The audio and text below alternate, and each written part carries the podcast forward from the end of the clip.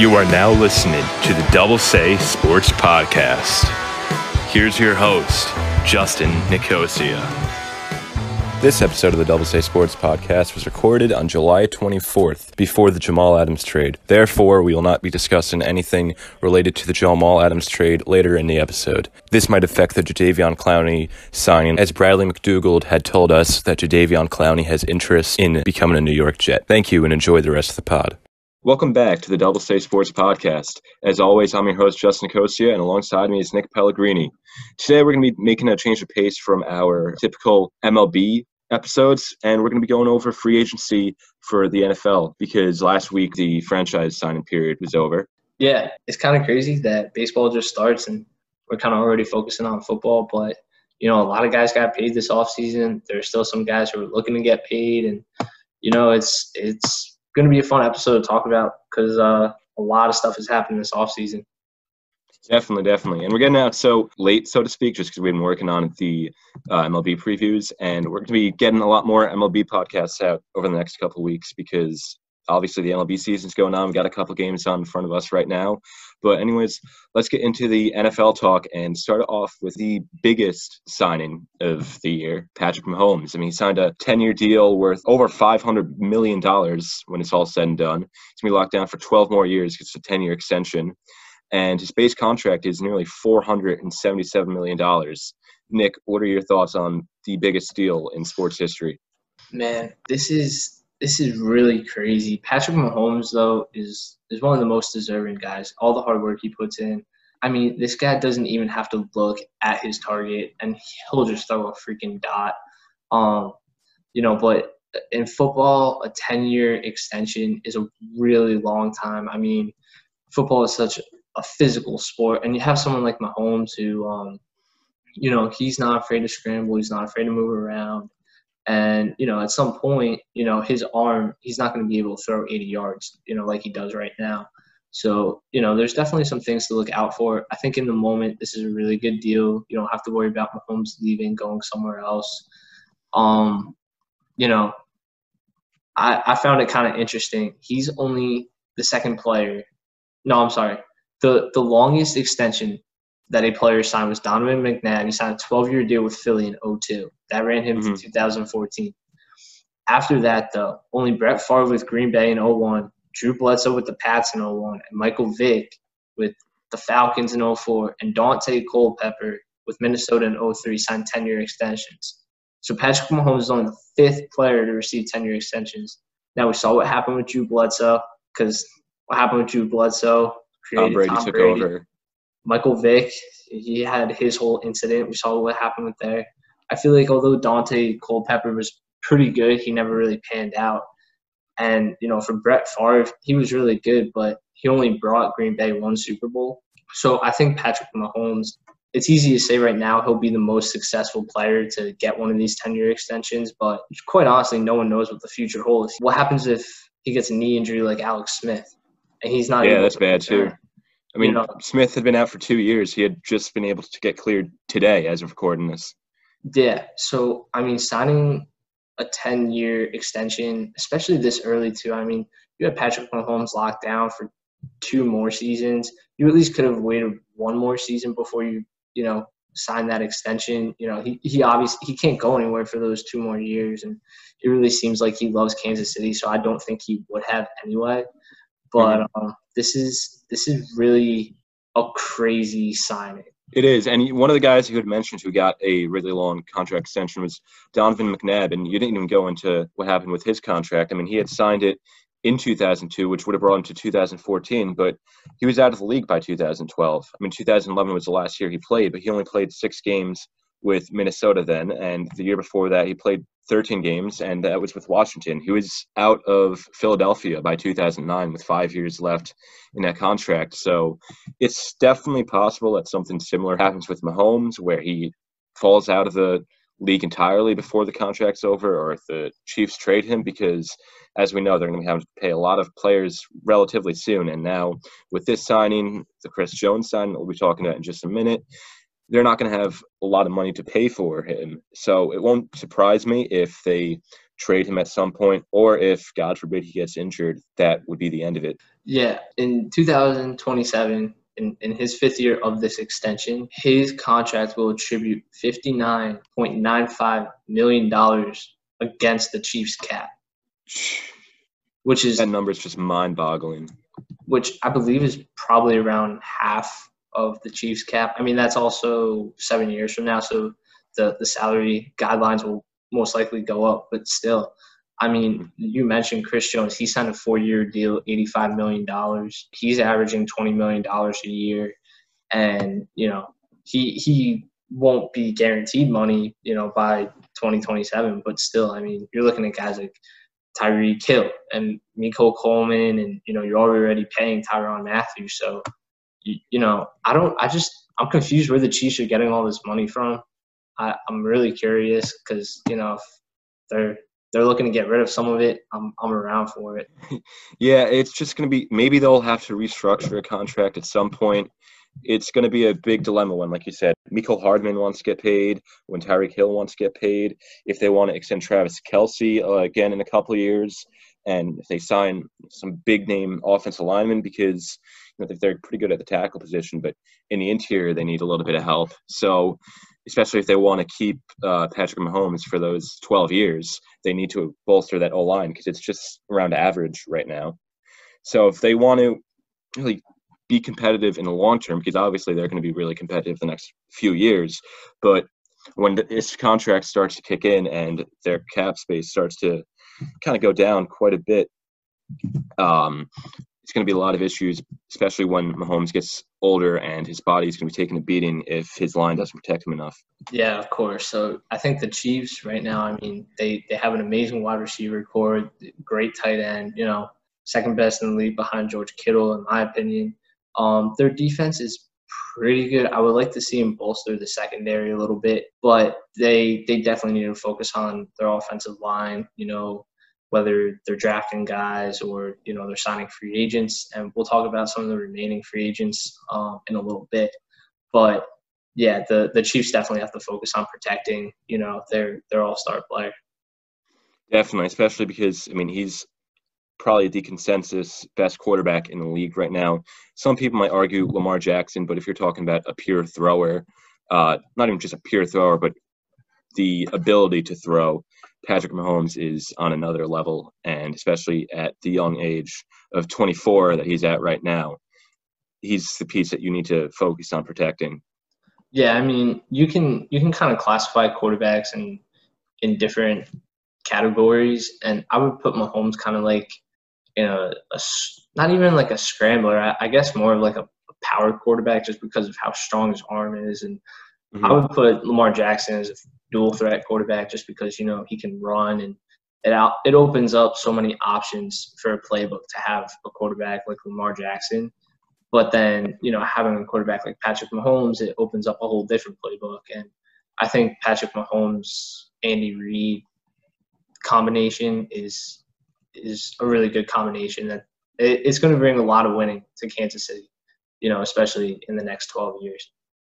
It will be, especially. I mean, you think about how amazing of a uh, head coach, especially an offensive mind head coach uh, at that, that Andy Reid is. I mean, he definitely played a decent part in Mahomes' development, but Mahomes is so athletic and skilled himself. But we can see what exactly Reid can do with Mahomes for the next 12 years if Reid doesn't retire in that time, and how exactly he can focus his offense depending on which pieces come and go over the next decade or so whether, again, like I said earlier, new offensive linemen or if Mecole Hardman and Tyreek Hill don't get paid what they want to, how he could work around with some other players. Because, I mean, when I traded for Sammy Watkins, Watkins was seen as probably one of the biggest draft busts of that draft. And you turn around, and he seems like a semi competent receiver now. So if Hill and Hardman don't get paid eventually, we could see if Andy Reid and Mahomes can try and transform whoever they pick up into someone that looks very solid and like an actual competent receiver. You said it best. They're, they're going to have to look to get other pieces. And imagine signing a four year, $85 million deal. And that's not even the biggest deal in that offseason for that team. You know, Chris Jones signs four years, $85 million. He was guaranteed 37 mil at signing. And he's going to average about 20 mil or you know, the the four years of his extension. And I, I don't quite think people know how good Chris Jones was this past season.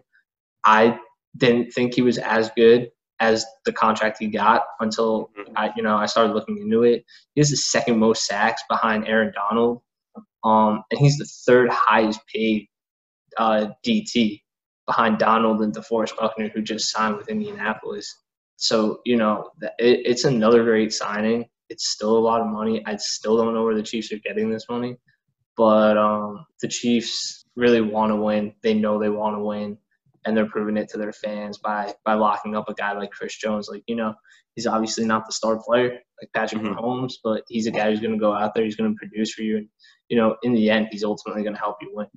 There's something that's almost as crazy, if even crazier than Chris Jones not getting the biggest contract extension on his team is the fact that Myles Garrett had gotten a contract extension that was even bigger. Garrett got a five-year, $125 million extension this year, and 50 mil of that is guaranteed at signing. And this is going to be a guy that I mean, he's an absolute animal of player. He's one of the best, if not the best, defensive end in the league when he can stay on the field. But that's the biggest issue. I mean, we're looking at a guy that's been suspended last year when he had the uh, helmet incident with was Duck Hodges, right? Or Kyle Rudolph, not Kyle Rudolph, Mason Rudolph. Mason Rudolph. Yeah. Um. Man, I don't. I Myles Garrett is good, don't get me wrong, but I feel like this contract is a little risky. This contract's gonna this extension takes him through his age 30 season. He's been suspended. So the way I kind of think of this is would I give a contract like this to Vontaze Burfict? You know, a guy who's mm. suspended on average at least once a season for whatever he's doing. Um, the dirty player he is. Right and not not that I think Myles Garrett is as violent as Burfict, but you know, seeing someone get suspended that many times, you know, for on-field plays, it, it definitely raises an issue because you know there, there was talk that Burfict would be suspended, um, just banned from the league, you know, indefinitely, just banished. So you really hope that doesn't happen to a guy like Myles Garrett. You don't know what the future holds. I don't quite know if they've actually come to a resolution on the Rudolph incident.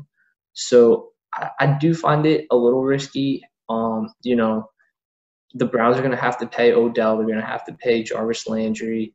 They're going to have to pay Baker Mayfield, Nick Chubb at some point.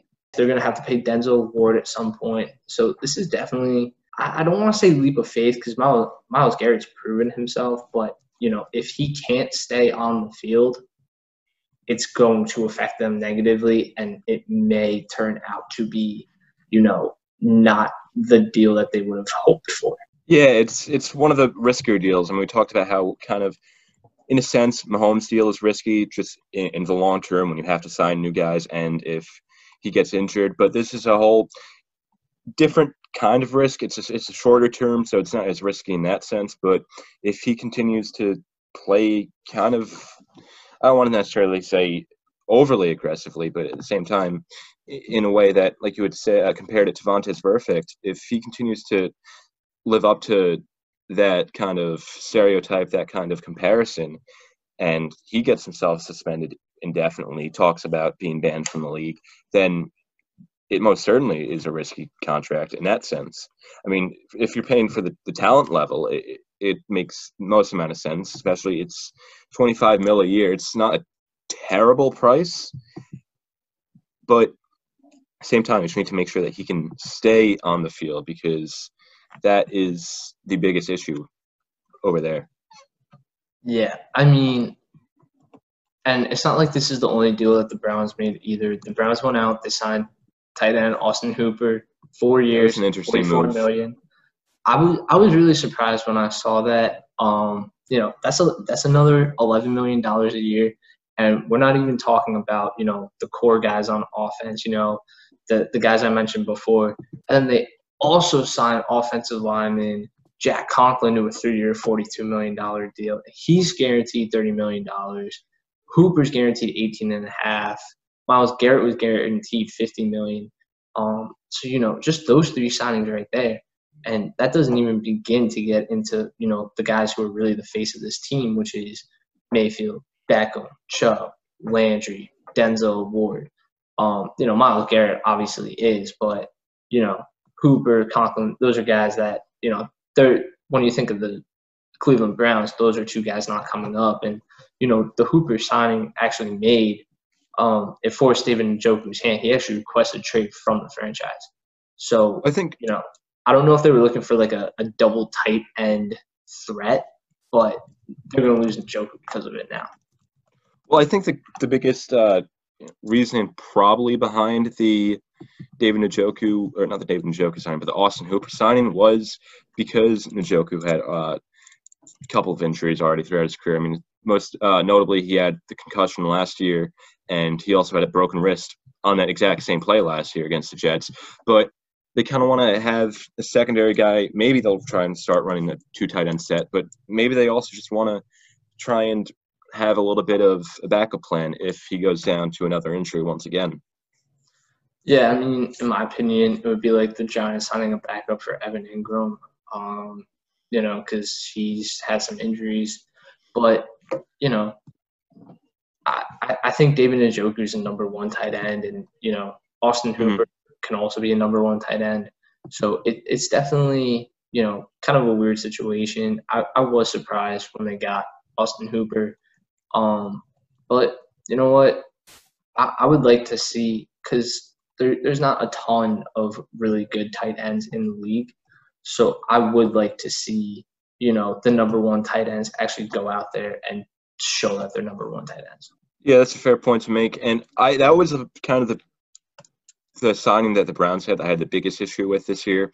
Myles Garrett signing I completely understood and I, I definitely get it. I don't really have much issue there. And the Jack Conklin signing I also like. I mean, they needed a little bit of help on the offensive line, and the only issue I really took with it is that as a Jets fan, I kind of wanted the Jets to get him, but he's a fantastic, fantastic uh, offensive lineman, and I completely understand them getting him. And 42 mil for over three years isn't a ridiculous, ridiculous price to me, especially because he's, you know, a top guy at his position. Yeah, I mean, the, there are other high end offensive linemen out there. So I think Jack Conklin got the contract that he deserved, but it was also, I think, a fair contract for both sides. And, you know, mm-hmm. I, I think overall it was just a good contract between the opt out, you know, between the years, just kind of every part about it, I think just seemed perfect. Mm-hmm. That's something that I kind of uh, really questioned. Now, this is going away from the Browns, but was the Ryan Tannehill re signing where the Titans gave him a four-year uh, extension for 118 mil. That's nearly 30 million dollars a year, and 91 million of it is guaranteed. And I know the Titans had a fantastic playoff run last year, but a lot of that was by Derrick Henry. Now, Derrick Henry also got paid. He had a four-year, 50 million dollar extension, but Derrick Henry was really where the offense had run through last year. I mean, Tannehill definitely had to step up, and he was looking like a pretty good uh, quarterback, especially when he was in, in Miami and then he came to Tennessee. He definitely looked like an above average quarterback, but I don't think he's 30 million good. I think that Dak Prescott is probably better than him, and we're all saying he's not worth 30 million. Yeah, it was a weird off season for quarterbacks and quarterbacks moving, quarterbacks resigning, quarterback contracts. So much moving around. I mean, the the Titans they let go Marcus Mariota. Ryan Tannehill became the starter. You know, he Mariota got hurt and wasn't performing. They gave Tannehill the opportunity. He, he definitely succeeded. I mean, if Marcus Mariota was still the quarterback, I don't think the Titans make the playoffs. Mm-hmm. I, do think that, that Tannehill is better uh, right. than Mariota. He's a better game manager, but that's to me right. all he really is. And I wouldn't give thirty million to a game manager. I think the other problem with Marcus Mariota is he's more of a Lamar Jackson. He's more of mm-hmm. a threat quarterback. He's a runner. He's not afraid to go out there and try to get the first down himself. Unfortunately, though, that's led to some injuries. You know, torn ACL back in his rookie year. Um, you know, and and it can lead to a lot of um, injuries as well. Do I think Ryan Tannehill is worth ninety-one million dollars guaranteed? Absolutely not. But they lost Mariota. They they don't really have a backup option. So, I you know I, I think they just had to do what was going to please Ryan Tannehill. Um, but you know you, you look at the playoffs. Derrick Henry is really the guy who carried that team.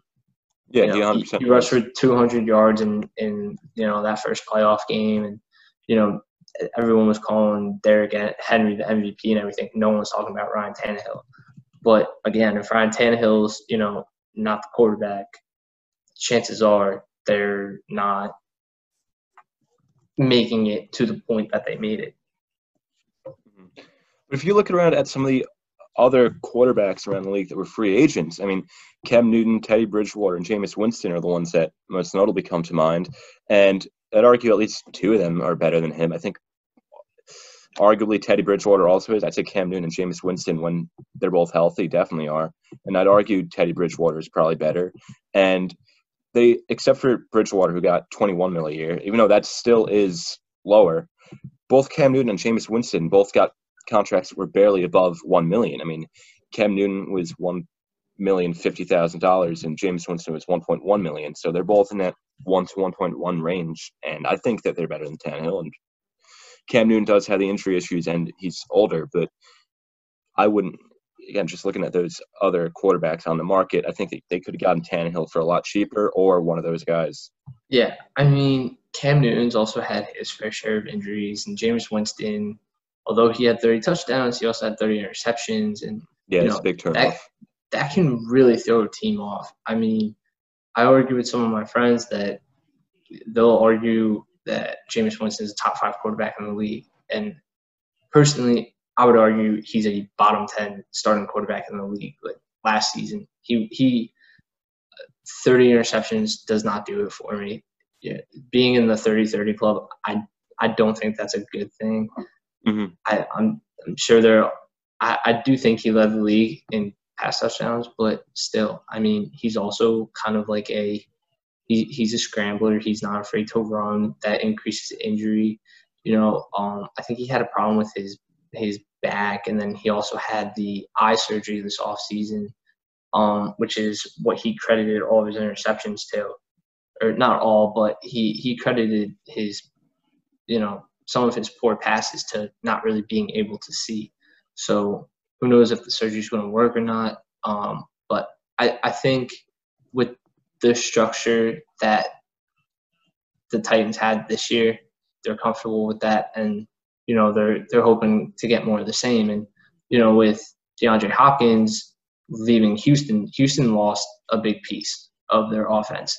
So I think the Titans have a legitimate chance to maybe take that um, AFC South title. Yeah, they definitely do have a legitimate chance. And uh, before we move on, I actually wanted to bring up a point that just came out now. Uh, we were talking about the Chiefs earlier and how Patrick Mahomes is like the success of the contract, if you will, kind of relies on how the offensive line does. And news came out by Adam Schefter just about five minutes ago that uh, their guard, their starting guard, Laurent Duvernay Tardif, is opting out of his contract for the rest of the year. So that's not really boding good news for them for in terms of that contract and keeping uh, keeping Mahomes healthy. Yeah, I mean, um, so Duvernay Tardif actually has a medical degree in Canada, and Yeah, because that's of what he's doing right coronavirus now. going on, he's actually going to continue working at um, long-term care facility. So I, I guess like a nursing home up in Canada, which I think is really cool. Um, I do think it's a big loss, but you know, in a situation like that, especially with coronavirus, you know, guys have families, you know, especially offensive linemen, they're not really in the best, you know, physical shape. A lot of these guys are, are big, some of them are overweight even. You know, like hmm. someone like a Vince Wilfork, like, you know, he's high risk for for, you know, this coronavirus. So, you know, if guys are gonna opt out, you know, if, if they'd rather be with their families, I, I totally get that. And, you know, the fact that he's actually working, you know, as a doctor at a long term care facility, I, I think that's a great thing. Right now, we need more people that are going to help, you know, these high risk people. We, we need more doctors out there, not you know football players. Um, I will say though, he he's not the best on their O line. I do think it's Mitchell Schwartz. Yeah, so, but he's um, he's the top half of that line. Yeah, no, he he's definitely one of the better players, but he's not the best. So hopefully, it doesn't actually impact the Chiefs too much. But um, you know, I, I, I give him props for you know that that's probably a difficult decision. You know, turn down millions of dollars to to do something that's kind of going unrecognized. But you know what? Good for him. I do too. It's a completely, it's a great act he's doing, and it's very philanthropic, if if you would. It's it's a great humanitarian thing, and I completely understand his reason behind it, and I salute him for it. it I just thought it was interesting because we brought up Patrick Holmes just a couple of moments ago. But uh, let's yeah. move on to another offensive lineman, since we were just talking about one, to Jason Peters, and he actually signed a one-year, six million dollar deal with the Eagles after he missed three games last year with a knee injury. And for someone that's his age, I mean, he's entering his 17th year in the NFL and he's 38. He's not going to be doing any better than he has over the past five, ten years, but it's still good to keep him for the Eagles since he's been with them for so long. And we'll see how he does if he's going to be playing at tackle or guard, but it'll be interesting to see because for the line that lost Brandon Brooks earlier uh, this year with torn Achilles, it's going to be important to get every little piece that you can on that offensive line. Yeah, I mean, losing Brandon Brooks for Phillies that it's a tough loss. He's really good, but um, you know, Jason Peters is pretty good, but he is getting older, so I, I do think that they'll take him from tackle and kind of move him towards the interior, less movement, um, laterally, you know, less movement, just just kind of all together. It doesn't necessarily have to be as quick, um, you know.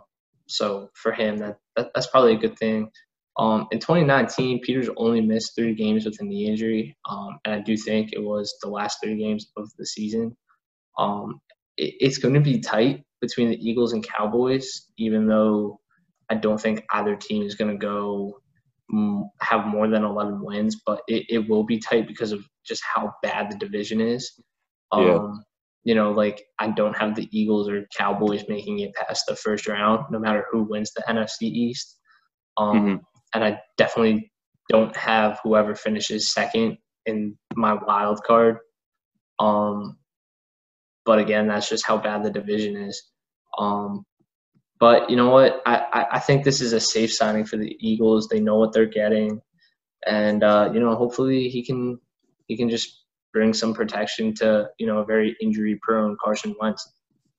Yeah, hopefully, because I mean, I know some people have a argument with against how reliable Pro Football Focus is as a source, but overall, last year he had an 82.4 player grade last year, which ranks well above average for them. And I mean, I, I get that he's getting older, but if he can continue to do something even similar to that, where even if he's falls down to like a around average grade in like the mid 70s, that'll be absolutely fantastic for the Eagles, who have an injury prone, like you said, Carson Wentz in the backfield, a line that's already hurting with Brandon Brooks being gone, and he only allowed three sacks last year. So even if that is double to six, that's still not too bad, especially for someone at his age. I would personally be fine with him giving up five or six sacks if I was an Eagles fan. Yeah, I mean, you know, for him to play, you know, 13 games and only give up three sacks, I would say that's pretty darn good. You know, um, so ho- hopefully there's more of the same. I, I feel like when you get to, to certain ages, you can't get worse. So, you know, I think if he performs that way at 37, he'll perform that way at 38. But I don't expect him to really be in the league much longer. I think the biggest problem with a guy like Jason Peters is because he is getting older, um, you know, creeping on 40, his body may just break down easier. And again, he's an offensive lineman. You know, I'm, I'm not saying they're out of shape, but you know, they're bigger guys. They're you know, they're not the most you know physically fit people, so it is easier for them to get hurt. Not to mention with the coronavirus, how they're all breathing on each other all game. They're sweating on top of each other any more, even more than any other position group would be doing. Yeah, of course. So you know, offensive line is is definitely going to be you know an interesting position to watch this year. And we, we touched upon a little bit earlier about uh, some of the quarterbacks that got big deals, but one of the most surprising ones was Tom Brady finally leaving New England. I mean, he had been there literally the entire century. He built up the uh, he built up the Patriots dynasty with Bill Belichick. He got his six rings, and people are talking about him as being the greatest quarterback of all times. And right now, if depending on how he does this year, he's close with Drew Brees in both all-time passing yards and pass touchdowns. So he could surpass him for both those records. Also, further cementing himself as a all-time as the greatest player of all time. And given that receiving corps that he has with Mike Evans, with uh, Chris Godwin, you've got OJ Howard at tight end. He definitely looks like he can have a really good year, even though he's going to be 43 years old. Yeah, I mean, you didn't even mention the fact that he's reuniting with Robert Gronkowski down there in Tampa Bay. Um, you know, he he's obviously replacing Jameis Winston. Um, if you asked me which one I would have rathered, right now I would absolutely choose Tom Brady. Um, I, I find it. I, I was surprised when he left New England. I really thought he was going to stay, but it, it was a great day he, to be a Jets fan. It was. I was surprised too because he had that that post on Instagram, uh, like before he had signed. It was like a week or two after the Super Bowl, where he was still in the Gillette Tunnel, and he's like, "I'm ready for next year." So that had a lot of people thinking that you know he's going to stay, and obviously he didn't. He wants to prove himself that he isn't just you know he isn't system just quarterback. Yeah, a system quarterback. That he isn't just built by Bill Belichick. Yeah, you know, I think him teaming up with Bruce Arians is a really good thing. I think Bruce Arians is one of the greater football minds. I just don't mm-hmm. think he ever had the players to prove that. You know, first he, he was with Arizona when they weren't too good, and now they still aren't too good. I, I remember watching like a, it wasn't Hard Knocks, but it was similar to Hard Knocks, and you know, just list, and it was the Arizona Cardinals when he was the head coach, and just listening to him and just all his football knowledge, he, he's definitely someone I would trust. Obviously, he's no Bill Belichick. No one's a Bill Belichick. Um, but I, I think Brady and Bruce Arians are are going to make a really good team, and you know I think Brady is going to be able to help prove that Bruce Arians is absolutely one of the better coaches in football right now. Mm-hmm. And a lot of the reason that like, Bruce Arians hasn't been as successful. I mean, he's he's an offensive minded coach at, at his core. So that means that you need to have a defense that is probably even better than you would want on your average team, just because he's not focusing nearly as much on it in terms of you know setting schemes and making them better. So he needs a team that's probably got above average talent on defense to do well. And his defenses have never been good.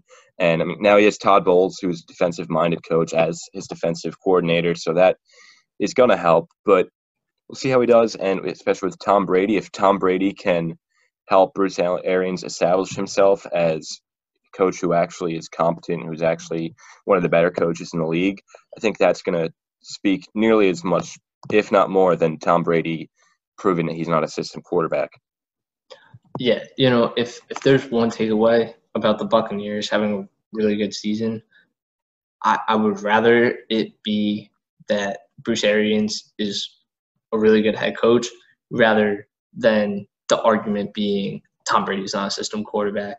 Um, you know, I don't I, I, don't know what the correct answer is about the system quarterback thing. I think Brady's just gonna have to play to prove it. But you know, if Bruce Arians, he, he finally has the talent there. I think Tom Brady's going to make Mike Evans and Chris Godwin look that much better. Um, mm-hmm. You know, and even OJ Howard too, and you know, reuniting with Gronk, of course. Um, it, it, I, I think it should really be a fun season if you're a Tampa Bay Buccaneers fan.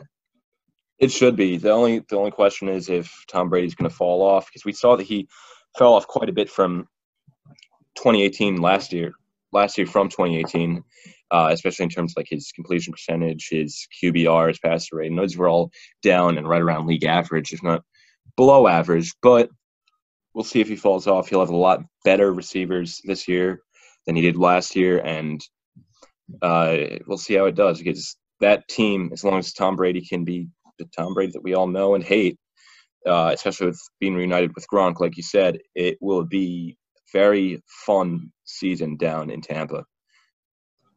Yeah, um, I agree. And and something that, that kind of shocked me about the quarterback market this offseason that there were just so many crazy deals. I mean, the fact that Jameis Winston and Cam Newton signed for under a million dollars, and I think if you look at the complete other side, Brady signed a two-year, fifty million dollar deal.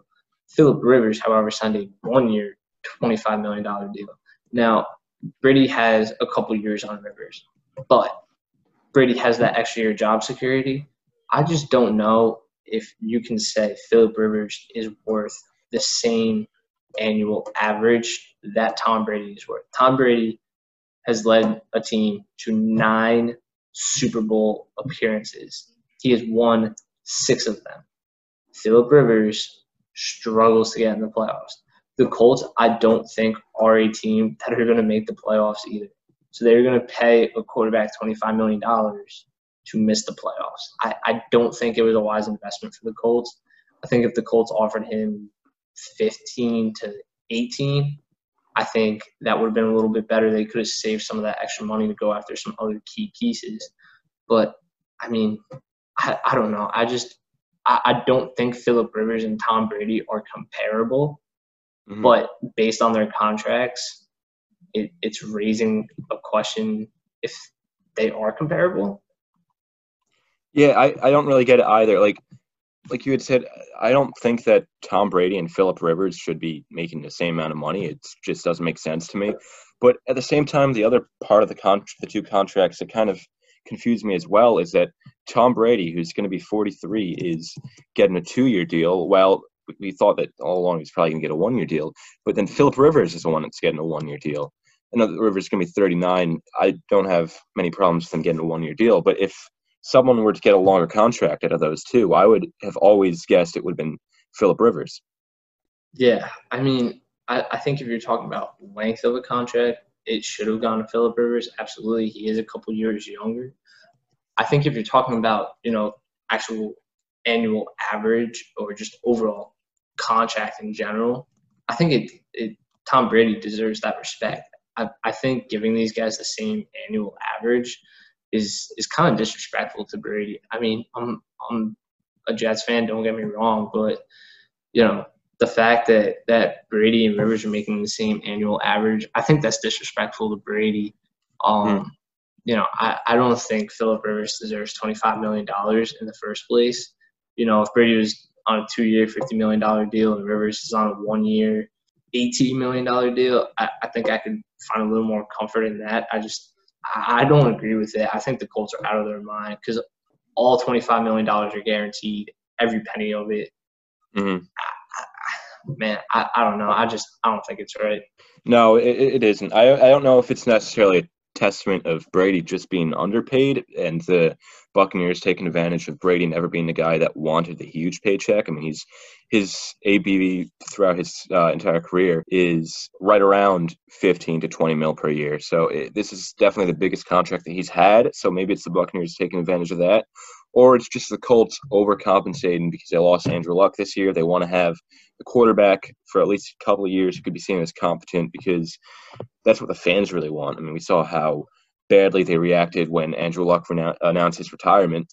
So maybe it was just the Colts kind of jumping the gun and overreacting to it, or the Buccaneers trying to take advantage of Brady, or some combination of the two that kind of led to this imbalance. I'm not really sure which. The way I'm viewing this Philip Rivers contract is they paid $25 million for a second quarterback coach. I think although Rivers is going to get uh, uh, primarily get the you know majority of snaps as long as he stays healthy. I, I think Philip Rivers is is just going to kind of be there as a developmental guy. It's the same thing where had Eli Manning not retired, if he left the Giants, he would go sign with a team and uh, you know really just kind of be a developmental player for you know someone younger. Like who's going to try and develop Jacoby Brissett, or I mean, maybe Jacob Eason, who was just drafted, but I don't see Jacob Eason having that much upside. Right. I mean, Jacoby Brissett always starts the season hot. I think this past season he started the season four and one or five and one or something like that, and then they missed the playoffs. So I don't know. Maybe they're going to give Jacoby Brissett one more opportunity, but you did just sign Phil Rivers at twenty-five million dollars guaranteed. So you know he definitely has to get some reps. You're not going to pay a football player twenty-five million dollars to sit on the bench. That that's just not right. But man, you know, may, maybe it is for Jacob Eason. Maybe they do see their future in Eason. I don't know. I don't see Jacob Eason having a you know star football career, but maybe that that is you know who who Rivers is going to develop. Maybe it'll be interesting to see how this all develops over the next year or two, though. See what the Colts decide to go in terms of the long term. But uh, we know, at least for the semi long term, that the Panthers are deciding to go with Teddy Bridgewater as their quarterback. and they signed him to a three year, $63 million deal after they basically told Cam Newton, uh, don't let the door kick you on the way out. They kind of disrespected Cam Newton big time there. But overall, yeah. Teddy Bridgewater is being guaranteed 33 mil there, so that's going to be about 11 a year. That's guaranteed, and he has the option to opt out after the 2021 season. Now, for Bridgewater, who's had a lot of injury concerns, especially over the last couple of years, I kind of think it's a little bit of an overpay. I'd probably I would probably go somewhere in the 17 to 18 mil per year range.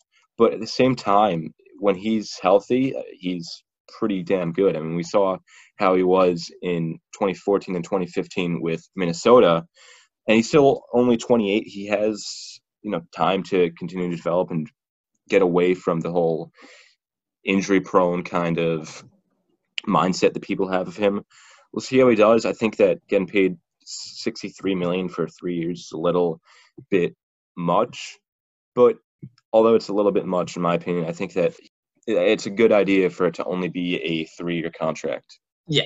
I I also think it's a little much, but you did see Teddy Bridgewater go out there when Drew Brees um you know, broke or tore the ligament in his finger, um, in his thumb. And, you know, he went out there and he won and he looked good. And, you know, I, I think the Panthers like having a quarterback who can run like Bridgewater. They had him in Newton. I, I do think the Panthers didn't give Cam Newton, you know, the respect he deserved. He NFL MVP, led him to a Super Bowl and then they, you know, I Cam Newton is just being disrespected in general. You know, the fact that he's making half a million dollars and he'll probably wind up being the starting quarterback um, for that New England team. But you know, the the Panthers don't really have a ton of threats. I mean, they went out, they signed Robbie Anderson to a two-year, twenty million dollar deal. Twelve of that's guaranteed. He can opt out after 2020. So you know, if Robbie Anderson is he'd rather win he wants to leave and go to a team, you know, that that can win, and the Panthers aren't doing that, you know, you're going to lose pretty much your only weapon on that Panthers team. And, you know, you're going to have Teddy Bridgewater locked up for $33 million guaranteed, and, you know, for three years. Um, you know, that's that's a tough situation to potentially be in you know, and, and they put all that money. They're really investing in their new head coach, Matt Rhule, you know, from Baylor. He's never coached an NFL game before, and they gave him a record breaking head coaching contract. And, mm-hmm. You know, I saw that contract. Matt Rhule better be the next Bill Belichick. Otherwise, that, that contract's a waste of money. You know, there's no reason a coach should be paid that much. Well, he was really successful with Baylor. I mean, he turned a team that was like I think they were they were a one-win team when he uh, became the head coach there, and he turned them to a team that within three years was in the conversation for being a college football playoff team for most of the year. So he definitely can is good. At least it's I know the NFL is a totally different animal, but at least yeah. in college football, he is fantastic at you know taking a team that you know is below average, subpar, and you know turn them into a perennial contender. Here's what I will say Nick Saban was an amazing college coach, went to the NFL, didn't succeed. One of, mm. I, I would say he's the second greatest football mind of our generation, right behind Bill Belichick. Granted, mm-hmm. Nick Saban is always, you know, has one of the top five recruiting classes, whatever. But still, you know, you can have the best players. If you don't have the leadership, you don't have the coaching, you're still not going to be, you know, a successful team. And, you know, the SEC Power Five conference, you know, Nick Saban is a really good head coach. And, you know, I think only behind Bill Belichick, he's he's the second greatest head coaching mind in, you know, the the sport of football. So, you know, I just I don't see Matt Rhule being that way. I mean, we saw the same thing with Chip Kelly. Chip Kelly, he was great at Oregon. Once the Eagles, didn't really pan out, and now he's back at UCLA. UCLA is not really a football school. So, you oh, know, I think I think he just made his situation worse. And, you know, I, I hope Matt Rhule is successful, but, you know, to be paid that much money is just absolutely insane. So, you know, they signed Matt Rhule to that ridiculous deal, and now they're going out and signing Teddy Bridgewater, which I think he was a little overpaid. And then they go out and sign Robbie Anderson.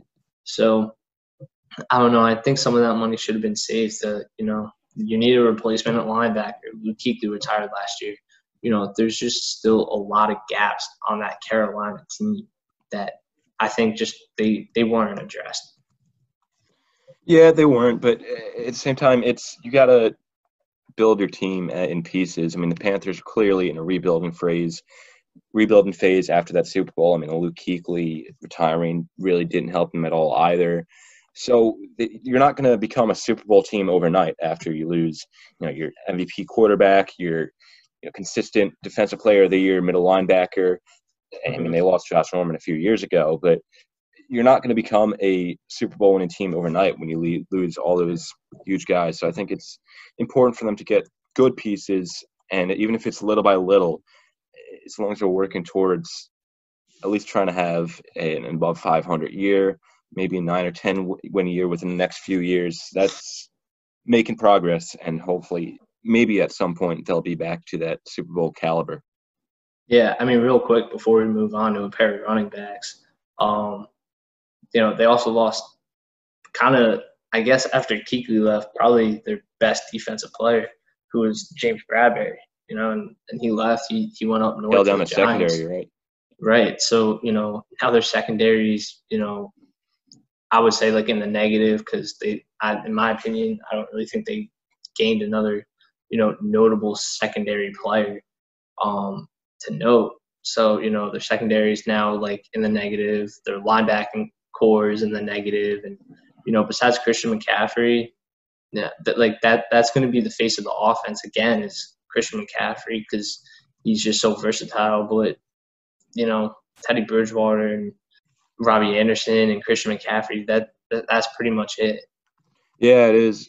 And let's move on to, like you said, the pair of running backs. We're talking about Todd Gurley, who signed with the Falcons in what is arguably one of the biggest steals in the offseason. I mean, they signed for a one-year, $5 million deal, so it, it really doesn't have that much risk tied to him, and it's a really cheap deal for someone who just two years ago was seen as probably the best running back in the league. Now I know he's struggled with arthritis over the past couple years, and and he he left the Rams. But for such a short and cheap contract, I absolutely love this move, especially since the Falcons lost you know the running back that led them to the Super Bowl where they blew the 28 to 3 lead. Uh, sorry for mentioning that. But uh, Devonta Freeman, he's still a free agent. Yeah. Um, I feel like this was a low risk high reward injury. Todd Gurley obviously has that that knee problem. He tore the ACL, you know, back when he was a running back at University of Georgia, um, and now he's he's kind of coming home. I feel like the fact that he is signing with his hometown team is kind of a sign to me that he's probably not going to be in the league much longer. Um, mm. I, I, don't want to say it's a farewell tour. I he's not going to be as relevant in the league. Um, I personally, in a fantasy draft, I wouldn't take Todd Gurley. That's just that's not. I don't view him as one of the top running backs anymore, and I think a lot of people don't really view him as one of the top running backs anymore. And you know, it, it's really unfortunate because he could have been one of the guys really tearing it up. Um, you know, I hope he's successful in Atlanta. I want him to be. I want to see more, you know, prime Todd Gurley. But I, I think the arthritis and, and just other problems with his knees is really just, you know, keeping him from from being, you know, that a, a top tier running back. Yeah, it really is, which it, it's truly a shame. And it's just crazy turnaround because we saw that he had a great rookie campaign. Then he had a little bit of a sophomore slump, but was still solid. And then his, his third year in, in the NFL, he looked like, again, a top back in the league. I personally drafted him last year in my fantasy draft. And although he had a couple good games, he overall disappointed. I mean, it's a shame because you're looking at a guy that, again, was seen in just two short years ago as the best running back in the NFL, and for him to completely make a complete 180, it just it's really sad to see. Yeah, and it's man. to no I fault. mean, it's to no fault of his own either. yeah, it it sucks. I I mean, I I really wish he he never got injured at UGA because it, it affected his his you know college career too. I think he could have been one of the best college running backs in in you know collegiate history, but you know he lost he lost the season you know by tearing his ACL. So you know it it really sucks, and you know my guess is that's probably why he's still having these knee problems. It's the same knee that he tore the ACL in. Um, so you know it it sucks, but you know it's part of the sport, and you have to deal with the injuries and you know, sometimes the injuries conquer the players, and unfortunately, I, I just I think that's the situation is here. It is unfortunate, but let's move on to a running back who didn't play in 16 games last year either. But that's because he held out, and that's going to be Melvin Gordon. I mean, after we saw that he was holding out, it was kind of becoming clear that he wasn't going to re-sign with uh, the Chargers at the end of the year. I mean, there was a lot of bad blood between a team and Melvin Gordon, and he signed with the Broncos for a two-year, $16 million deal, which honestly is pretty low, especially for someone that was sitting out for four games to try and get a longer contract and a decent amount of money. I'm kind of surprised he settled for it, but I'm even more surprised that the Broncos signed him because they have – a solid running back in Phillip Lindsay, who has 2,000 yard rushing seasons under his belt already, and he's only been in the league for two years. Yeah, I mean, Phillip Lindsay is definitely, you know, a, a great running back, and there's a lot of hype built around Drew Lock this year. But again, the, the Broncos are kind of like the Panthers. They, they just don't have the offensive weapons, in my opinion. Um, they, they have Courtland Really? You don't, you don't see it? Yeah, you don't see Courtland Sutton being that off that great? I mean, I, I do, but name me another wide receiver I should be I should be nervous about. Or, or a tight end, you know, besides Phillip Lindsay. You know, it, it's just like the Panthers. They have, you know, I would say a solid quarterback, although Drew Lock, I think, still needs to really like prove himself. They have a speedy wide receiver, and then they have a running back that can do it all. Outside of that, though, you know, on defensively, they, they have Von Miller. And, you know, Von Miller's not in his prime anymore. Don't get me wrong, he's still really good, but he's not in his prime anymore.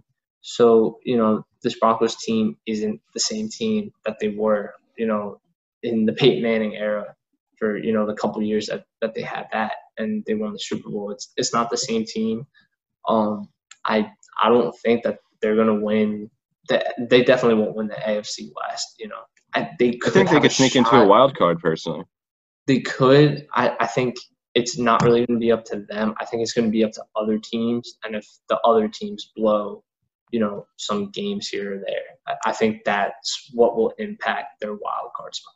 Mm-hmm. Well, they're certainly not the same team as they, they were in the Peyton Manning era. That was over half a decade ago now. But I mean, they got Jerry Jeudy in the draft this year. Noah Fant looking like a reliable tight end. I think you're really selling their offense short.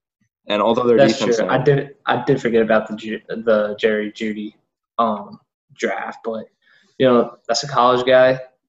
It, you never know how college guys are going to play in their first year. I mean, you know, Jeudy could be a stud, and you know he he could catch for a thousand yards with Drew Lock at quarterback and Courtland Sutton, mm-hmm. you know, on the other side of the field, or you know he he could be a bust. You know, you you just don't know. Um, Yeah, I completely forgot they signed Jeudy, but I'm I'm always just I I, never want to jump on a on a rookie to say oh he's going to turn the franchise around. You know, I, I don't think Jerry Jeudy's going to have that impact on a team like this. That they, they mm-hmm. still just they have too many holes. Yeah, I mean this this defense though is also I know they lost Chris Harris, but they still have a lot of solid pieces. I mean their their safeties are really good. I mean Justin Simmons is a rising star. Kareem Jackson's always a solid option. And they have AJ Bouye at one of the cornerback slots, and then their front seven's looking pretty solid. I mean, it's headlined by Bradley Chubb, Von Miller, like you had said, and they signed Jurrell Casey this year. I definitely could see them as being, if not second wild card, I, I could even see them being the first wild card this year. Yeah, I, think a lot of it's going to come down to to Drew Lock and his play. You know, it's it's it's really going to be you know Drew Lock, and I, I don't think Melvin Gordon is going to have that type of impact. You know, when when he was signed, I was like, okay, this is a good signing for Denver, but it's not, in my opinion, an impact signing. I don't know. I mean, going back to the original point of this whole thing, the Melvin Gordon signing, I, I still don't think it's gonna be as big of an impact signing.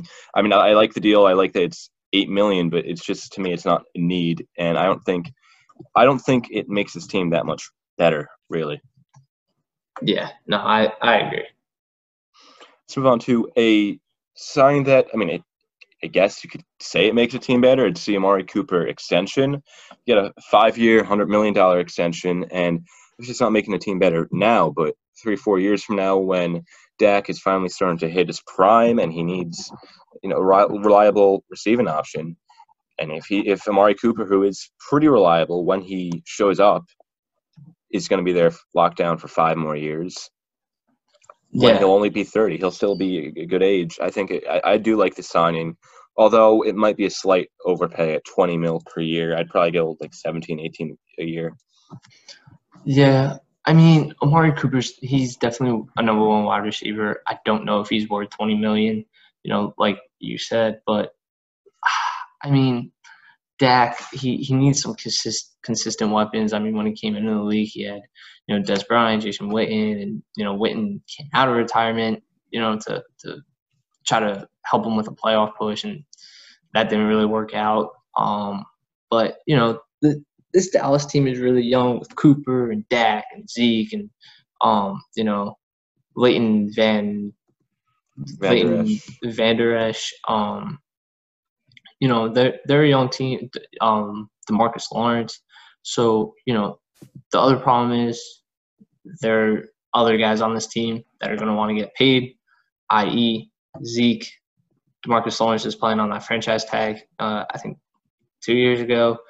Um, Dak obviously um, wants an insane contract. I don't think Dak Prescott is worth the money he's asking for you know, this is a guy who last season stumbled into the playoffs at eight and eight just because they had to take a team from the NFC East. I would have mm-hmm. rather I, I would have rather seen three wild cards instead of seeing an NFC East team in the playoffs.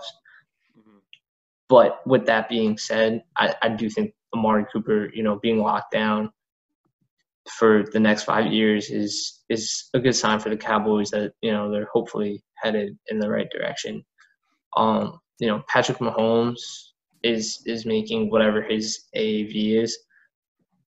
I I don't think that Dak Prescott deserves to be making more than that. Patrick Mahomes no, won Super, Super Bowl in his third season, right? Third season or second? Yeah, third. Second as a full time starter. Yeah. Okay. So yeah. So his third season overall, his second as a starter, he wins a Super Bowl. Okay. He also won Rookie of the Year. Or no, I'm sorry. He he missed Rookie of the Year because he won MVP because yeah, right. there's no rookie eligible thing in right the NFL. So, what has Dak Prescott done? I, I got into a little Instagram fight. You know that Prescott took a team to 13 and three, and then I think a, another team to either 11 and five or 12 and four. But he hasn't done that again since. So I don't think Dak is worth that money. But you know, just he has a lot of pieces on that offense too. Right. So you know, between Zeke and you know, I would say a top three offensive line in the league, and you know, between Mark Cooper and you know some of their other weapons offensively, the fact that Dak Prescott is not going more than eight and eight is probably a sign he doesn't deserve forty million dollars a year. Mm-hmm. Definitely not. Let's move on to a guy that I think I don't know. It, it's gonna be interesting to see how Emmanuel Sanders does in New Orleans. I mean, we've seen him for most of his career in Denver. We saw him play a couple games last year out in San Francisco after he got traded, and he actually looked pretty solid in San Francisco last year. I mean, he had 502 yards, he had three touchdowns in 10 games. Nine of them were starts. Now, that's not amazing by any stretch of the imagination, but it's still solid. And, and although it's not going to be number one receiver, it's still good for like a number two, maybe number three receiver. And with the Saints having Michael Thomas, he fits perfectly in that team. Yeah, I mean, like you said, there's a guy on this team. His name's Michael Thomas. He's pretty good at football. Some will say he's overrated. He, mm-hmm. he only appears to be good because you know he he gets so many targets, which increases his recs, which increases his yards, whatever it may be. Um, I don't think he deserves to be a 99 in Madden. That's coming. I don't know. I'm, I'm on. Day. I'm on the Michael Thomas bandwagon. I'm on the hype train. Call me whatever you want, but I, I fully support him. I think he's the best receiver in the league. But I, to each his own. Mean, I I think this could be a whole episode debate between Julio, Hop, and definitely. Thomas, so let's that's save a, for that's that. a conversation for another time. I think Emmanuel Sanders though is the perfect guy to take some of that pressure off Michael Thomas. Um, you know, there's also Jared Cook at tight end, and then you also have Alvin Kamara. Um, you know, behind Come out of the backfield.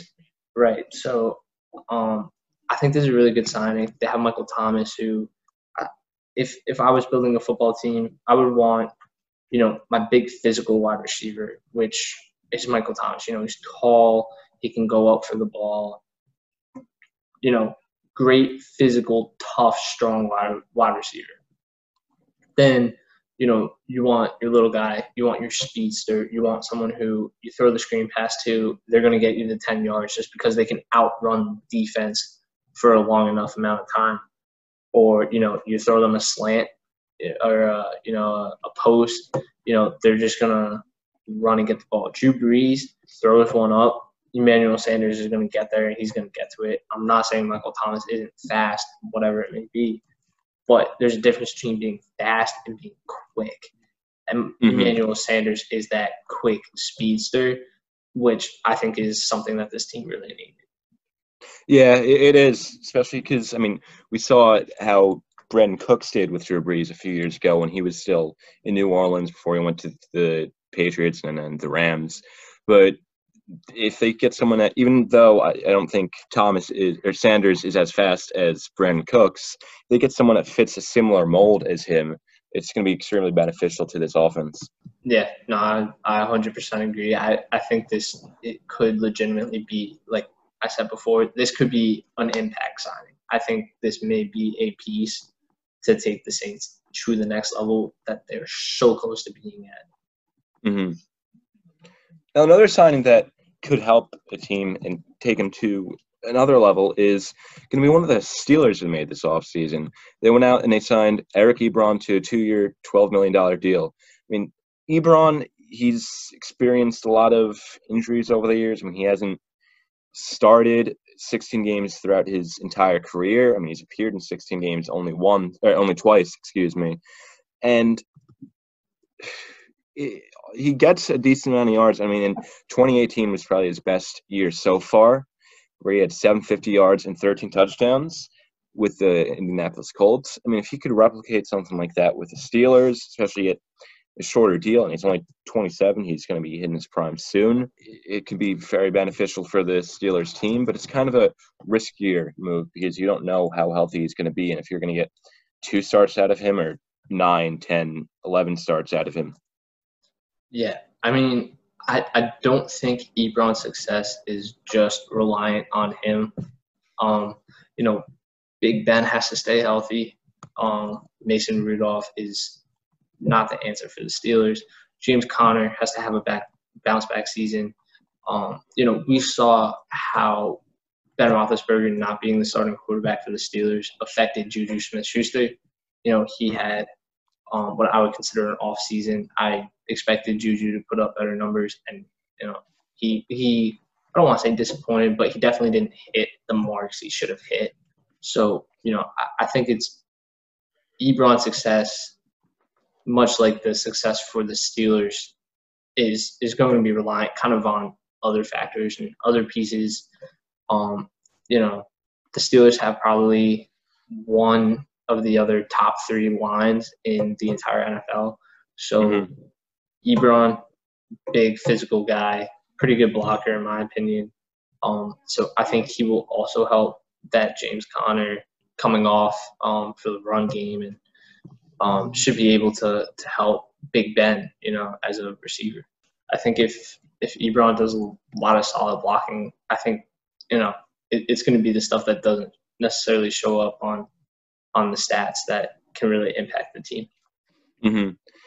Let's move on to the Lions, who lost Darius Slay in the offseason. He went to Philadelphia, but they replaced him with Desmond Trufant, who was a career Atlanta Falcon, and he's been, you know, he's been a really solid uh, cornerback throughout his career. He's never seen as one of the top five in the NFL necessarily, but he's always really reliable. And last year he only played nine games. We had four interceptions in those nine games, which is I find absolutely ridiculous.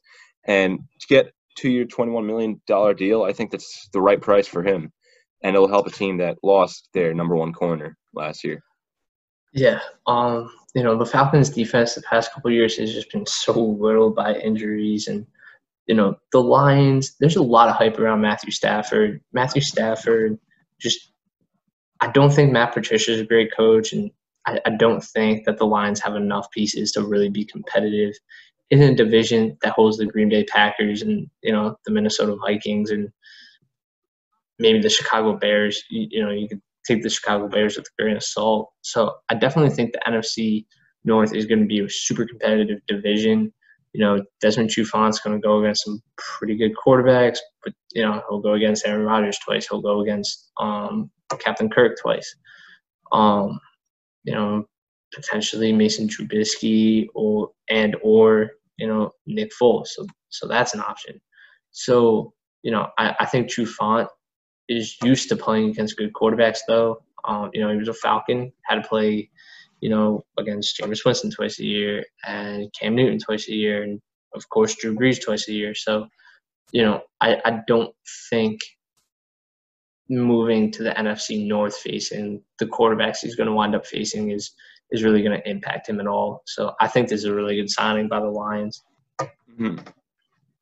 Another good signing, we say at the position of cornerback, but is going to be the Chargers getting Chris Harris Jr. I mean, they stack up to a already solid secondary. I mean, they're probably one of the best in the league, if not the best.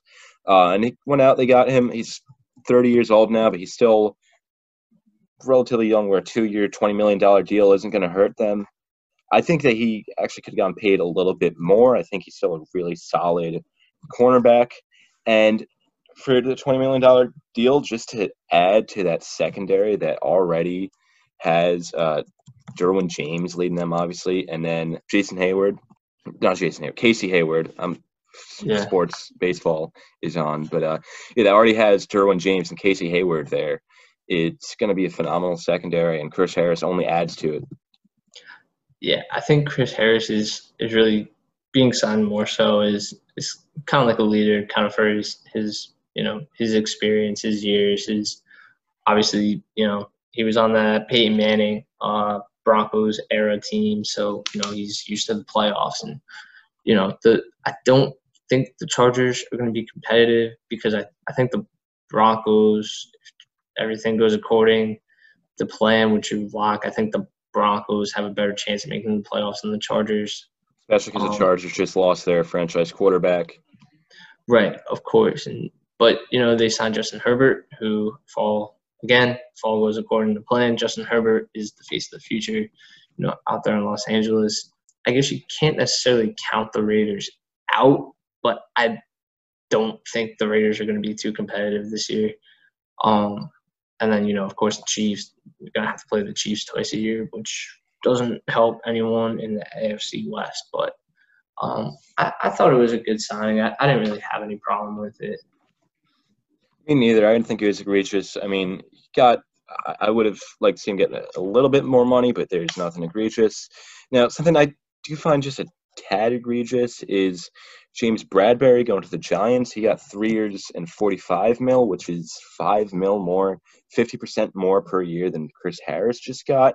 And personally, I'm not really seeing why James Bradberry is getting that much more than Chris Harris, who has been one of the most consistent man coverage corners in the entire NFL. Yeah, I mean James Bradberry is definitely one of the better cornerbacks. I think the Giants had a lot of money to spend, and you know they besides Jabril Peppers, they don't really have anyone in the secondary. They got rid of um, you know Alec Ogletree at linebacker, which freed up a lot of money as well. I think the Giants, the Giants definitely need to focus on some secondary. They most likely are also going to lose DeAndre Baker, who they just drafted. Uh, he would be entering his second season with the Giants, but um, due to um, a robbery charge and then some uh, on top of that a, a coercing charge, um, DeAndre Baker is just in a mess right now. So you know I, I think the secondary is pretty much going to be led by Jabril Peppers and James Bradberry. Um, so you know that that that's kind of important to note. Um, you know, Leonard Williams was franchise tagged, and Markus Golden, as of recording this podcast, is still a free agent, but it does sound like he is most likely returning to Big Blue. So the Giants will probably also wind up paying him at some point. But um, yeah, I mean, I, I thought this was a good signing for the Giants. I, I think they really need a uh, like a impact signing, and I think James Bradberry will do that. They'll at least have someone who can cover the number one wide receiver. Um, you know, the the Giants, I think, also just to make the fans happy, had to show a little bit of a little bit of improvement on defense, and James Bradberry is definitely that. Yeah, I, I don't really think that he, it's a bad move per se. I mean, they definitely needed to work in the secondary. It's just like it's a shame to see the Giants secondary just make a complete 180. Just because just a couple years ago we saw that they had one of the best secondaries in the league. They had George Jenkins on it, DRC, a young Landon Collins, and for them to be at this point where they are now, it, it it's kind of tough. And it was a it was a move that had to be made but it's not going to be nearly as sweet as it was a few years ago. Their secondary. Yeah, of course. It, it it is upsetting to see, but you know that's it's part of the game. It's a business, and and players and people move on. Mm-hmm. Now, someone that didn't move on uh, is Arik Armstead for the San Francisco 49ers. He just finished his rookie contract last year after they picked up his fifth year option, and he finally had a breakout year last year. I mean, he got 10 sacks. He forced a couple of fumbles, and he even deflected a couple of passes. And he signed to a pretty big five-year, $85 million deal with nearly half a guaranteed at 40 mil.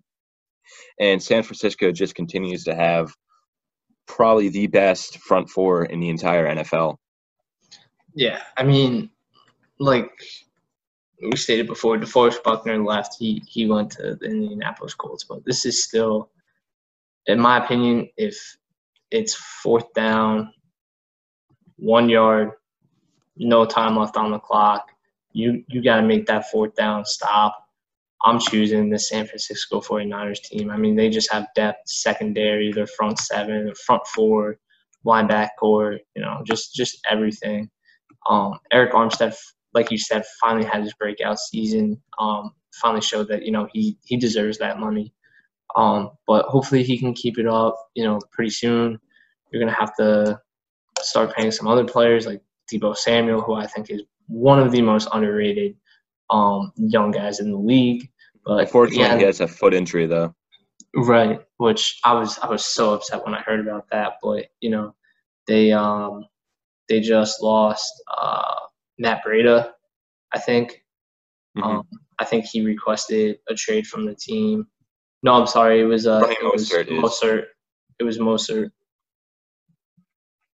Um, he he requested a trade from the team because, you know, um, the 49ers had had three pretty solid running backs, and you know he he deserves uh, some more some more reps. But um, yeah, the the 49ers I think made a really good option to to sign Arik Armstead and, and really lock up that defense because that defense is one of the things that you know got them to the Super Bowl. Um, unfortunately, they wasn't enough against uh, you know Patrick Mahomes and the Chiefs, but I definitely see them being competitors for probably at least the next five seasons. I do too. And a team now, I'm going to move on to a team that would have been seen as competitors this year if they didn't make the most questionable trade uh, of the decade so far. Obviously, the decade's we're only seven months into the decade, but they made the Yeah. most questionable trade by trading DeAndre Hopkins. The Texans did. I mean, they got David Johnson and a couple draft picks back, but you know DeAndre Hopkins, who also is in that discussion uh, for top receiver in the league, definitely top five, possibly top three. And they replaced him with Randall Cobb for a three-year, twenty-seven million dollar deal.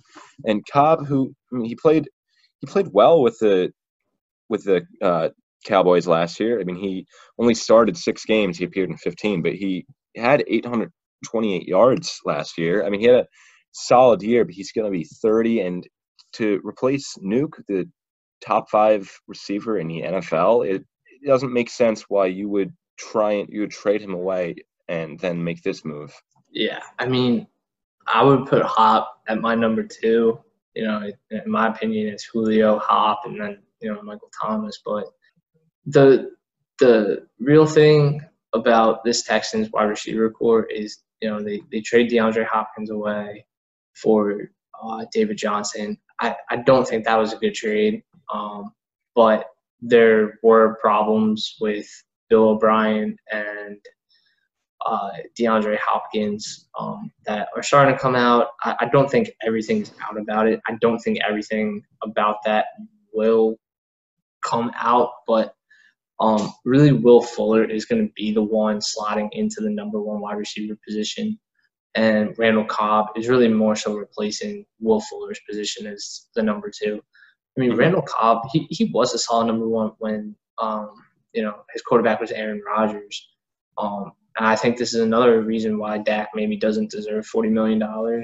Um, you know, Randall Cobb obviously didn't play a, a complete season, but, you know, for Randall Cobb numbers, the, the way that he used to play under uh, Aaron Rodgers, it, it just wasn't the same. So I'm hoping, I, I, I think Deshaun Watson's definitely a better quarterback. He He's usually good for a, uh, you know, a uh, 9 and 7, 10 and 6 season. So, um, you know, I, I think this is a good signing. I think it would have been a better signing if DeAndre Hopkins was still on the roster and you had Hop, Will Fuller the fifth, and uh, Randall Cobb. hmm It, it would be. I. I mean, after you made the trade, you had to sign somebody, but it just looks. It's a really bad look on your franchise when you give away DeAndre Hopkins for almost nothing, and then you get Randall Cobb back. It's not a good look on the franchise, and I mean something that Bill O'Brien is going to have held over his head for many years to come. Yeah, I mean, I thought that the the most unfortunate part is that just David Johnson really isn't the best running back anymore. You know, a couple years ago he was regarded as a, a top three running back, and you know he broke his arm. He missed about half the season, and even when he did play, it, really just wasn't the same. So, um, you know, I, I don't think it was a great trade for Houston. I do think it was a great trade for Arizona, though. Um, so it's going to be interesting to see the impact Randall Cobb has on this Houston team. hmm It, it will be. I don't know if Houston's going to be considered a playoff favorite anymore. Maybe with the expanded playoffs that helps, but they're probably looking towards a team that this year they're going to be around 500 would be my guess. Cobb might help them win one game there, but he's not going to be the complete game changer that DeAndre Hopkins was. Yeah, I mean, in my opinion, the Randall Cobb signing is not an impact signing. I think it's important. I don't think it's impact though. Mm-hmm. Completely agree.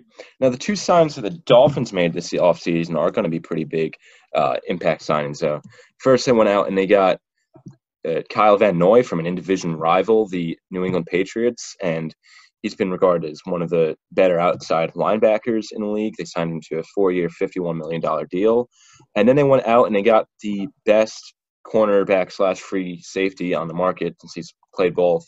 Uh, and they got Byron Jones, who was on the Dallas Cowboys, obviously, and he finished his rookie deal and he got a five year, $82 million deal. And I know the Dolphins, they're still going to be mean for a while and they're still far away from being playing playoff contention, but they're making the moves they need. And Brian Flores, I mean, we've only seen one year of him as the head coach down there, but he's been looking like a good head coach, and we'll see what he can do with these two new pieces to this to a defense that's actually not looking too bad. Yeah, I mean, I think the Dolphins are tanking the right way. They, you know, they got rid of their good players. They had three first round draft picks this past draft. I don't know if I would have selected Tua at number five overall just because of his injury history. Um, Same here. Of course, they they still have Josh Rosen and Ryan Fitzpatrick um, on the roster, and you know I expect Tua Fitzpatrick and uh, Rosen to be the three quarterbacks on the roster. Um, I think the the Byron Jones signing is most important because of his versatility. He can, you know, he can either play safety or cornerback. You know, wherever you need him to play, he can play there. I think they will use him as a cornerback though, just because you know, quarterback wise, they'll be going up against Sam Darnold, Josh Allen, and either Cam Newton or Jarrett Stidham up in New England. Um, so I, I, think the Byron Jones signing is probably a little bit more important. But again, you know, this Miami team doesn't really have a lot to show for, especially last season. So, you know, I, I, think every piece they can get is important, whether it's draft picks, whether it's, you know, free agent signings. And, you know, s- signing these players to four or five year deals is perfect because, you know, by the time these two guys are a little bit older, all the rookie guys are, you know, if they pan out, they're going to want to start getting paid around that time too. You know, if, if Tua stays healthy and plays really well, he'll want to start. You know, he'll want to get off his rookie contract. You know, in four or five years. So, um, you know, it's it's definitely important to note um, how important the signings are, m- mashing up with you know all their draft picks um, this draft. Yeah, definitely. And I think, like you had said, those signings are right at the perfect length where it's not like you're investing so much time and like risk into it. Like how he said, I keep going back to the Mahomes one, but you, you get yeah. a lot of risk when you have the longer contracts like he had. It's perfect balance between that and having a shorter contract where you don't have much control. And in three or four years, this Dolphins team could probably be looking pretty good depending on how they draft. If Tua stays healthy and becomes the guy that they expect him to, could look really well uh, good. And having these two guys who are two key defenders under control for quite a few years is going to be key to their success in the long term. Yeah, I agree. I mean, I don't think the, the Dolphins are going to make any playoffs, um, but I I definitely see them at least being competitive this year. I, I don't think you can play the Dolphins and just say, oh, the, easy win. Let's you know, we'll let's play the first half, and you know, at halftime we'll start focusing on you know who we play next week. But you know, I, I think at this point they they'll be at least competitive. Well, yeah, we saw that the Jets kind of went into the game last year against the Dolphins with that mindset when they went into Miami, and they lost by eight. So, especially with a team that's getting better and better every year now, teams are going to be continued to look at them as a team that actually might not be a free win necessarily. Yeah, yeah, I 110% agree. So now we've talked about the guys that ha- have been signed. Let's go just pretty quickly, like rapid fire style, through the guys in the market. And if there's a guy that you have kind of a prediction where they, well, they're where they'll go, or you know, some intel, uh, we'll say it. Otherwise, we'll just go rapid fire through them. Uh, Damon Harrison still available. I mean, we saw that he used to be Jet, and he went to the Giants, and now he's going to be a free agent. Mike Daniels and Everson Griffen are both two names that are pretty surprising to me because they are some more top tier. I mean, Daniels is a D lineman and Griffen is an edge rusher. Both those guys excel at their position, so I'm surprised to see them both available. Uh, Jadeveon Clowney is still available too as a D end. I heard a bunch yeah. of teams throughout the free agency period, but I mean, signs are starting to see that if he signs somewhere, the Seattle Seahawks are going to be a team. Yeah, and with. also uh, the Philadelphia Eagles, I heard, could also be a front runner. I think that would be really good option for Jadeveon Clowney. Um, you know, pair him up with Fletcher Cox. Right, and and that could be a really nasty defensive line between those two. And you know, like I said before, the NFC East is not going to be too competitive. So you know, it kind of increases the chances for a guy like Jadeveon Clowney to make the playoffs. So whether he goes to Seattle or whether he goes to Philadelphia, I think you know both options for him are good options. Yeah, it would be kind of interesting seeing him go to Philadelphia, though. I mean, we know how he knocked Carson Wentz out of the game during the playoffs last year. There might mm-hmm. be some bad blood there during playoffs. Yeah, but that could be interesting. The, then you, you mentioned how Markus Golden's still a free agent. I mean, he's looking towards staying in New York. You think? Yeah, it's it's based on what I'm hearing and what I'm reading. I, he tested the he said this to the Giants too. He was going to test the free agent waters, but you know, he, he wanted the Giants to know that he was absolutely 110% open to the opportunity of, of coming back and playing with, with Big Blue. Um, you know, he, he tested the free agent waters. He was definitely one of the better edge rushers last season. Um, you know, I just, with Jadeveon Clowney in the market, he's the one that's really capturing all the attention. So guys like Everson Griffen, Markus Golden, even Cameron Wake, even a guy like Clay Matthews. Clay Matthews is is also out there, and um, you know, he could play linebacker, he could play edge. He's really good. Um, but he's a free agent, and it's actually sounding like Clay Matthews is most likely going to wind up retiring. Um, he's he's not going to try to make a comeback, um, which is really unfortunate. I grew up watching him. He was he and Troy Polamalu were the two guys that everyone wanted, you know, to be when they were playing football. You know, if, yeah if you were blitzing the quarterback, you were Clay Matthews. If you were dropping back and you know playing defense against a wide receiver, you were Troy Polamalu. So it's definitely going to be sad, you know, at least for me and my generation to to watch Clay Matthews, you know, hang it up.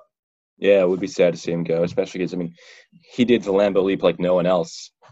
Yeah, of course, and for a defensive player, Lambeau leaps don't happen too often. Uh, mm-hmm. But you know, Clay Matthews made them happen. He did. But uh, some other guys that are pretty big names. Alec Ogletree is still a free agent. I mean, he did pretty well with the Giants last year too. Logan Ryan, who had that bittersweet pick six and Tom Brady's uh, Patriots career, is still a free agent. Trumaine Johnson and Morris Claiborne, who were two former Jets, one of which we don't talk about, that really bad contract, uh, are free agents. Darqueze Dennard is a free agent uh, Eric Reid are. So that kind of rounds out the secondary guys. I think, especially with the current climate climate that the country is in, I, I don't think Eric Reid is going to get signed. I, I think he and Colin Kaepernick were two of the guys kind of who spearheaded responsible. You know, they, they were really in front of the kneeling during the national anthem uh, a couple of years ago. And, you know, Colin Kaepernick is still he's claiming being blackballed by the NFL. Um, and Eric Reid went unsigned for a handful of years until um, you know the Carolina Panthers signed him, and uh, you know he he continued to be an activist during the anthem. Um, you know, I just think with the current climate, whether teams potentially blackball him, whether you know they just don't want to, in their eyes, deal with the um, off field drama, you know, like in air quotes, how they may view it. Or maybe Eric Reid would just rather, you know, be an activist and, and do more, you know, in his communities rather than, you know, actually play football. I, I don't know. I just wouldn't be surprised if Eric Reid goes unsigned again for whatever the reasons may be. And back on Logan Ryan, there, there's some talk that you know he'll wind up with the Jets. The Jets between Logan Ryan and uh, Jamal Adams, the Jets are are not really right now in a position. It seems for whatever the reason may be to sign a big contract. The mm-hmm. the Jets have all the cap. You know, it's it's all there. We've seen all these other teams that we talked about sign big contracts. You know, I, I tried to defend the Jets that maybe just because there was there's coronavirus and you know income and profits, you know, were, were down for the owners. I, I tried to defend them, but you know the fact that all these other big deals happened, it, it's hard to defend them. And you know, especially once the Trumaine Johnson contract went up, the, the Jets had a lot of money to spend, and you know they they went out, they they got some pieces, but I would like to see them extend Jamal Adams, and I would absolutely love to see them lock up Logan Ryan because I think they couldn't make them one of the best defensive teams in the league, especially you know a, a team that's that's led by um, Gregg Williams as a as a DC. Yeah, it could be. I mean, people are sleeping on the Jets. I mean, we could be biased there, but if they get Logan Ryan, he, he definitely could add to this. I mean, statistically, the Jets are one of the better defensive teams, but I, I think they could really improve upon that if they just go out and they spend the money. For sure. So let's move on to the to the offensive lineman there. It's still free agents. You look at Larry Warford, who is actually a reliable option at offensive guard. Kelvin Beachum and Donald Penn are offensive tackles that are available. They're both getting up there in age, though. I don't know how likely it is that they'll get signed. And then I Justin think Donald Britt, Penn is done.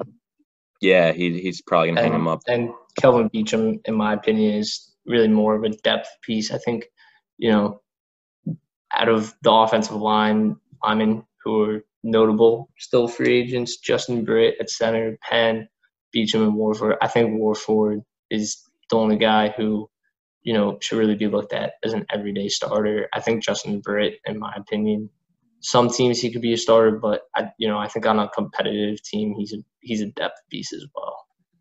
And then we look at some other wide receivers. You got a pair of really fast wide receivers in Taylor Gabriel and Tavon Austin. Albeit Tavon Austin does a lot more returning duties and he's getting up there in age. But those are two guys who are on the faster end. If you're looking for a speed guy, a team that's looking for one of those could be uh, one of those two guys suitors.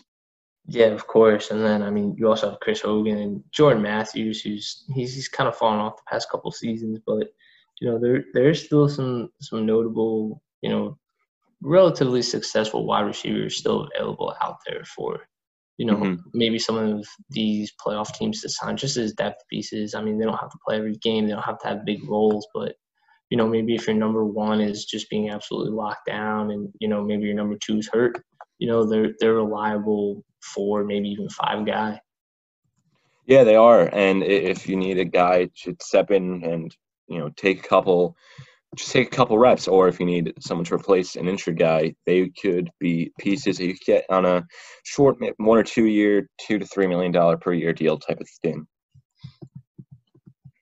Now, both tight ends that are still free agents are kind of older guys. You look at Delanie Walker, uh, especially, and Jordan Reed.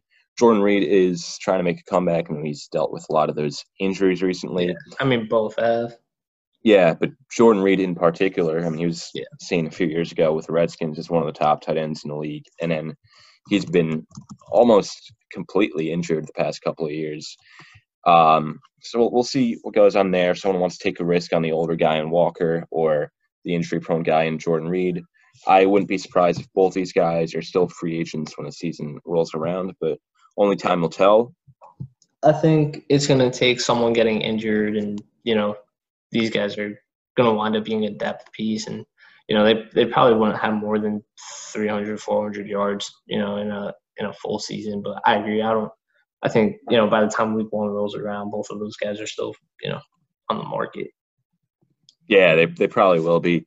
And Lamar Miller is an interesting name as as a free agent because we saw how he was able to tear things up back when he was in Houston, even in Miami and he hasn't played a down of NFL football since 2018, and he's still he's only 29 right now. He's not even he hasn't reached the age of 30 yet when running backs start to deteriorate for the most part. So it'll be interesting to see exactly if he goes somewhere, and who to if he does? Yeah, I mean, I feel bad for Lamar Miller because because he really could have been you know a top ten running back consistently, but especially the past three four NFL drafts, they've just been so running back heavy that you know it's hard to look at someone like Lamar Miller and then look at maybe some rookies and you know at, at that point if I was an NFL GM, I, I would rather just choose a, a rookie like, you know, Lamar Miller, even LeSean McCoy. I mean, he's had an established, distinguished career, McCoy, but, you know, at, at this point in their careers, it's it, it comes down to how well they're going to perform. And I just think a rookie will perform better. Yeah, definitely, especially given like LeSean McCoy is 32. He just turned 32, but he's 32 nonetheless. And we've seen that he's already started to fall off a little bit over the past couple of years. He's not the shady McCoy that we know from Philadelphia. And we'll see if either him or Miller gets signed. If I were to, to bet on who would get signed first, if either of them, I would say Lamar Miller, but only time will tell, and it's very possible neither of them get signed. Yeah, no, I, I agree. I wouldn't be surprised if, again, week one rolls around and both those guys are still on the market. Mm-hmm. But that just about wraps us up. We covered the entire NFL free agency this year, whether it was someone that was signed for a free agent or some guys that got key contract extensions. And we just went over the last couple minutes some of the free agents that are still in the market. So thank you guys so much for listening. We really appreciate the constant support that we've been getting recently. And we're trying to get into a more consistent upload schedule now that sports are back. And thank God they are back because we love them. And thank you, Nick, for being on once again. Yeah, of course. Thank you for having me. And uh, we just hope that you guys continue to subscribe and leave some reviews and comments. And thank you guys so much for the support once again. And we'll see you in the next one. Peace.